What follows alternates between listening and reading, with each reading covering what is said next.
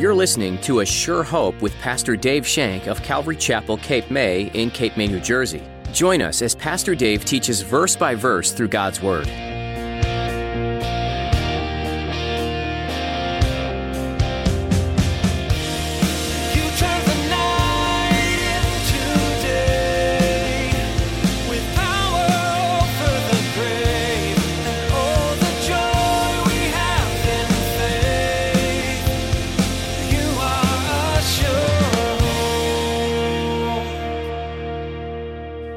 Do something today.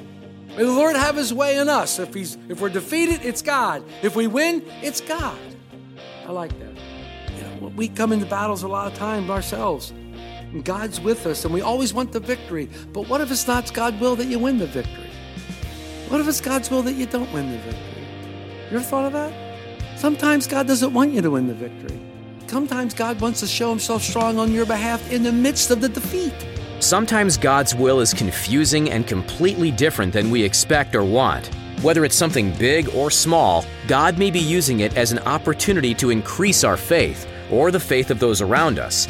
Today, Pastor Dave will encourage us to trust God and keep going with the confidence that He is in control.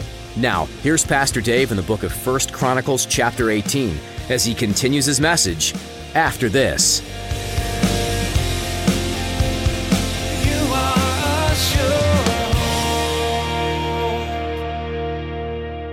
David dedicated everything to the Lord.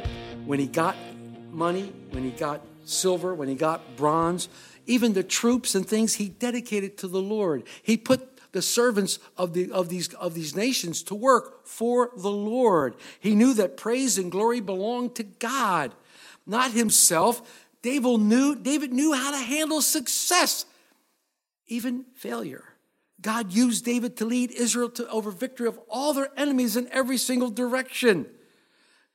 During David's time, Israel possessed more of the land than was taken at any other time.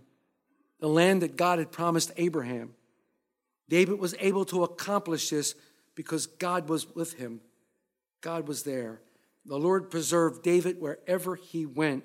And this is like a summary of the entire chapter. Everywhere David went, God was with him and he prevailed. Finish out the chapter. So David reigned over all Israel and he administered judgment and justice to all people. It was a wonderful time in Israel, a time of prosperity, a time of happiness, a time of joy. No enemies were there. They didn't have to worry about those kind of things. It was a wonderful, wonderful time. And we here we meet the commander of his army, Joab the son of Zeruiah, who was over the army. Jehoshaphat, the son of Ahilud, was recorder. Zadok, the son of Adatub, and Abimelech, the son of Abiathar, were the priests.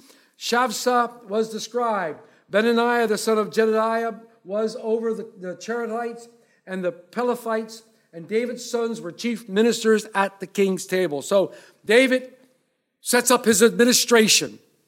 You're going to see that happen when the, when the, when the uh, election is finally over, the person in charge sets up their administration, surrounds himself with the people who they want in various offices. This is what's happening in verses 14 through 17.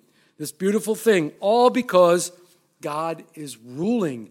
David is allowing God to rule. David finally is on the throne. He's happy to be there. He know God has placed him with her. He know God is with him. He has the promises of God and he is leading mightily, leading this nation mightily. And he is always regarded as possibly the greatest king ever in Israel. King David is always regarded as the greatest king. It's interesting. This is what God wanted Saul's life to be the first king. This is what God wanted Saul's life to be. Saul resisted the Lord and rejected his spirit. David did not. David did not reject God's spirit.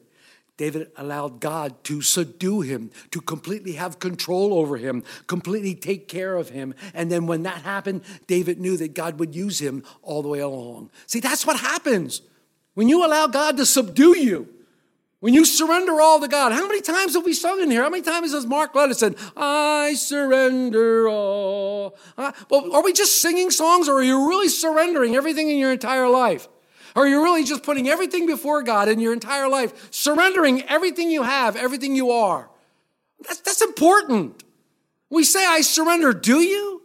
Or do you just surrender a little bit? David was totally surrendered to God. Totally surrendered to God. Totally. As we get to 19 in verses 1 and 2, David shows kindness. It happened after this, there we are again, after this, it happened after this, that Nahash, the king of the people of Ammon, died, and his son reigned in his place. Then David said, I will show kindness to Hanun, the son of Nahash, because his father showed kindness to me.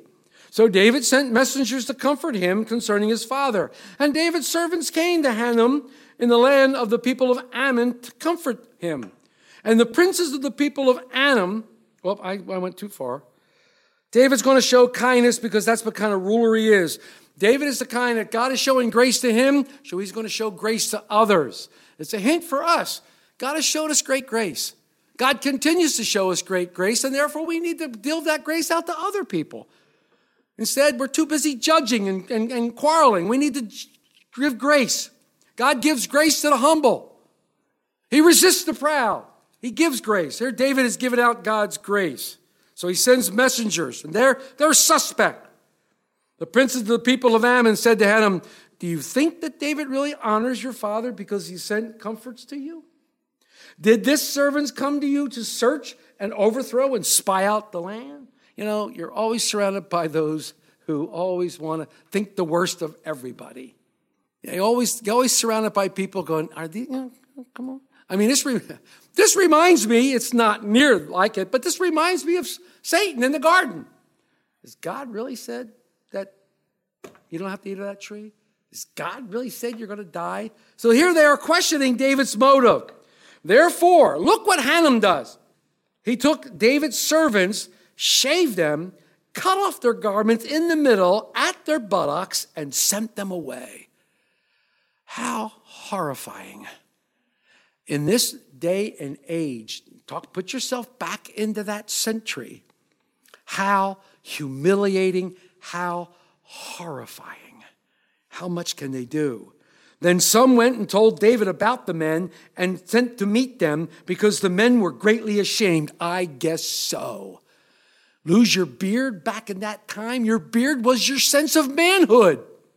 To have your buttocks showing was the most disgraceful thing you could possibly think of. To shave your head? We're talking about a huge disgrace. We're talking about a huge humiliation. And who are these people? Who do these people represent? Anyone? Bueller? Mom? And the king said, Wait at Jericho until your beards have grown, and then return. When the people of Ammon saw that they had made themselves repulsive to David, if you disgrace the ambassadors, you disgrace the one who sent them. You disgrace the ambassadors, you disgrace the one who sent them. When we are rejected by the world, they are not rejecting us. Who are they rejecting? Jesus. Rejecting Jesus. Thank you all for shouting out your answers. Haman and the people of Ammon sent a thousand talents of silver to hire for themselves chariots and horsemen from Mesopotamia, from Syria, uh, Maachah, and from Zobah. So they hired for themselves 32,000 chariots with the king of Maachah and his people who came and encamped before uh, Medeba. Also, the people of Ammon gathered together from the cities and came to battle. Now, when David heard of it, he sent Joab and all the army of the mighty men. Then the people of Ammon came out and put themselves in battle array before the gate of the city, and the kings who had come were by themselves in the field. When Joab saw the battle line was against him before the behind, he closed, he chose some of Israel's best and put them in the battle array against the Syrians. And the rest of the people he put under the command of Abishai, his brother, and they set themselves in battle array against the people of Ammon. Then he said, If the Syrians are too strong for me, then you shall help me. But if the people of Ammon are too strong for you, then I will help you.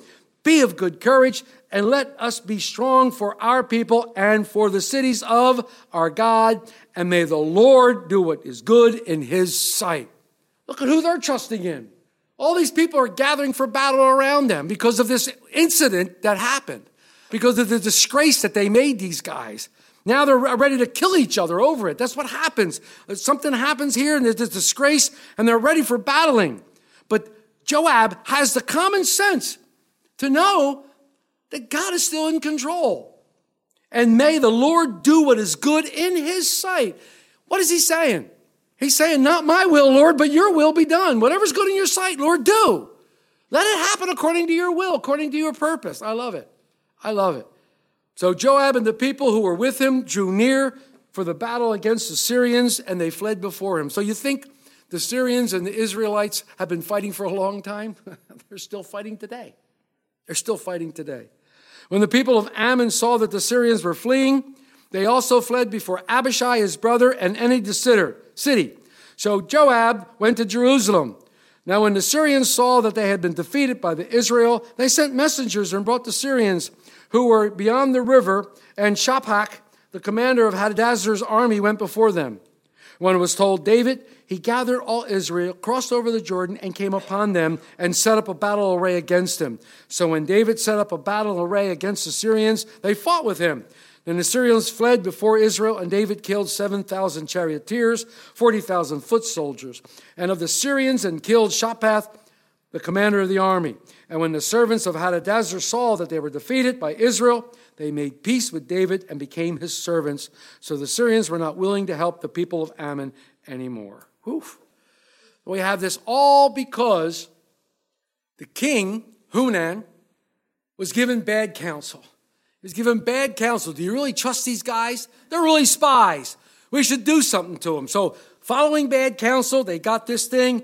They, they did this horrible stuff to these messengers. And like, like I said, when you do them to the messengers, you do them to the one who sent you.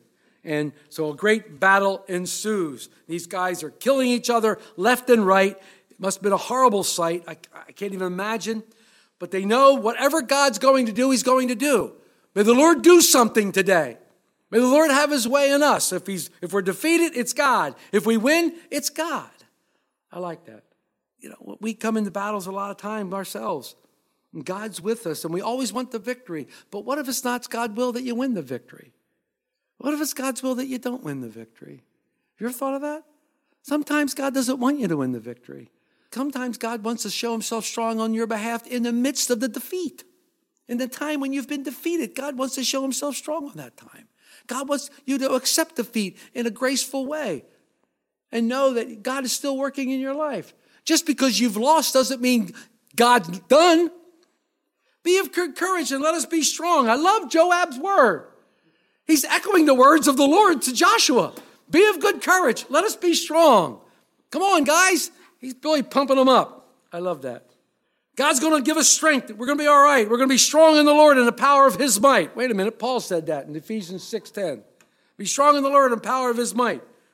I love that. Be strong in the Lord and the power of his might. So many of us go out in our own might and we wonder why we doesn't work and we wonder why we end up not doing very well.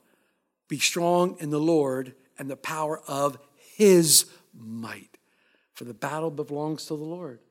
The battle belongs to the Lord. May the Lord do what was right in his sight. This was very wise on Joab. Very wise. Although Joab becomes a bitter creature in the end, this was very wise at this time. He knew the outcome was in God's hands. Each of us should know that the outcome of our lives is in God's hands. God knows the next thing that's going to happen. He knows what happens the next day. He knows what happens the next moment. He knows what happens the end, begin. He knows everything. God knows your beginning and He knows your end. God knows everything. He knows the troubles that you might go through tomorrow, the troubles that you might go through next week. He knows the troubles that you're going through now. He has it all under control. And what we need to do is be like Jesus in the garden. Not my will, but your will. What do you want, Lord? What do you want from me? They take all these Syrians and they make them servants. They make all these Syrians servants to David. David's going to use these guys to build the temple. He's going to use these labor to build the temple. He's amassing all these things to build the temple. To build the temple. We get in verse 20, and it says, And it happened in the spring of the year, at the time kings go out to battle, that Joab led out the armed forces and ravaged the country of the people of Ammon and came and besieged Rabbah. But David stayed at Jerusalem, and Joab defeated Rabbah and overthrew it. Now, if you are a Bible student, you know that this is how the scripture began in 2 Samuel when David saw Bathsheba taking a bath. He was supposed to be out to war with his men. Notice it says, when the time came for kings to go out to battle, which means it was in the springtime when the battles took place. They didn't fight in the winter, they didn't fight those storms. They came out in the springtime, they came out in the battle. David should have been on the line with his men, but he wasn't. He stayed back in Jerusalem, and that was his downfall. He stayed back in Jerusalem, and that became his downfall. Most of us know about David's sin with Bathsheba and how it happened when he waited in Jerusalem when he should have gone to battle. You can find all about this in 2 Samuel 10. God gave David a warning by showing it necessary from come out against the Syrians. David tried to lead the battle, but he couldn't. His army needed him. God tried to show him what blessing it would be if David went out to war, but he didn't heed the voice of God. David didn't heed the voice of God. And here David makes a grievous mistake. A mistake that's going to haunt him the rest of his days. And what God says to him because of this mistake causes him great consternation and great distress. He almost loses the kingdom to his son. One of the things that God says is the baby Bathsheba is going to have is going to die. The sword will not leave your household. And true enough, one of David's sons rapes his daughter. The other son kills the son that raped the daughter. And then the son wants to come against David to take the throne. And this huge thing happens. And David has to run away from his own son. Horrible times because of David's sin. David pays dearly for his sin. And nine times out of ten, if I give you out a piece of paper before we even mention the word David, and I said, What is David remembered for? Nine, of ten, nine out of ten of you will write Bathsheba, because that's what we remember. That's what we remember.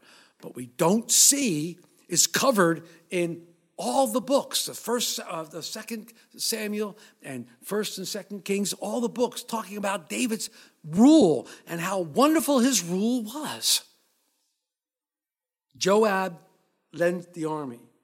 David remained in Jerusalem. He should have gone out to battle. But he let his mighty men do his fighting for him. Wasn't a decisive victory, but it was a victory nonetheless. It should have come when David would lead them in battle, and this all happened at the end of 19.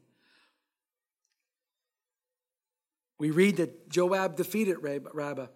You saw this in 2 Samuel 12, 26 to 31 tells us that Joab himself did not win this battle. He fought the Ammonites to a stalemate and then called David for help. And after his sin and subsequent repentance, David came out and they won the great battle. They won a fun, fantastic battle. This was the final phase of David's restoration back to God. David wears the crown of Ammon. Let's read. Verse 2 Then David took their king's crown from his head and found it weighed a talent of gold, and there were precious stones in it and it was set on David's head. Also, he brought out the spoil of the city in great abundance. And he brought out the people who were in it and put them into work with saws and irons, picks, with axes. So David did all the cities of people of Ammon. And then David and all the people returned to Jerusalem. But it happened afterward that war broke out at Gezer with the Philistines. There they are again. At which time, Sibbechai, the Hushathite, killed Sippai who was one of the sons of the giant, and they were subdued. Again, there was a war with the Philistines, and Ithanan, the son of Jerair, killed Lahmi, the brother of Goliath, the Gittite, and the shaft of whose spear was like a weaver's beam. Yet again, there was a war at Gath, where there was a man of great stature, with 24 fingers and toes, six on each hand and six on each foot. He was also born to the giant. So when he defeated Israel, Jonathan the son of Shimei, David's brother, killed him. These were born to the giant in Gath, and they fell to the, by the hand of David and by the hand of his servant. So the giants return. We have another view of the giants here. Goliath's family, Goliath's brothers, his family comes out. And they come against David, and they are subdued, and David kills them. The Lord is blessing David in abundance. He's having victory after victory after victory. And when you have that kind of victory, even after he's restored with the sin of Bathsheba, and David is restored by the Lord, and you have that beautiful Psalm 51 that he writes, that gorgeous Psalm 51, even after that, David is susceptible. David is susceptible. When you have a great victory in the Lord, when the Lord does a healing in your life, when the Lord lifts you up in ministry, when the Lord does a wonderful thing in your life and things are going wonderful and, and great and you think everything is hunky dory and all things look good. Look at verse 1 of 21. Now Satan stood against Israel and moved David to number Israel. Just when you thought it was safe to go back into the water. Just when you thought it was safe just when you let down your guard and everything is great because you have no enemies anymore because their Lord has subdued them all. Just when you're on the mountaintop and everything's are wonderful and you start down the mountaintop, somebody's waiting there for you.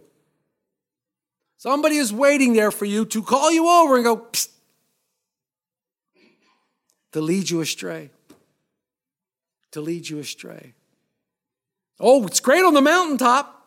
You're having a wonderful experience up there. You're with the Lord. Peter told the Lord, Lord, it's good for us to be here. We need to build three tabernacles one for you, one for Elijah, and one for Moses. It's great to be here. Well, I guess so. It was wonderful. What a glorious time they were having. And Jesus says, No, time to go down. Because, Peter, the way up is down, and fruit grows in the valley.